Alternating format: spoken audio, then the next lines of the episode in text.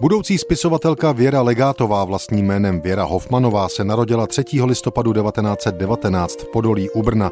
Proslavila se knihou Želary, na její vydání se ale čekalo až do konce 20. století. Až poté i díky filmu režiséra Ondřeje Trojana začalo českou autorku objevovat. Věra Hofmanová celý život pracovala jako učitelka. K této profesi vedlo studium na dvou fakultách Brněnské univerzity. Vystudovala češtinu a němčinu a také matematiku a fyziku.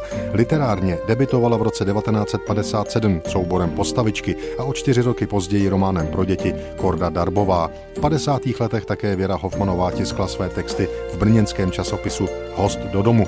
Je autorkou 14 rozhlasových her, z nichž dvě byly poté přepsány i na televizní hry. Věra Legátová by zůstala poměrně neznámou autorkou, kdyby v roce 2001 nevyšlo její povídkové pásmo Želary a o rok později novela Jozova Hanule.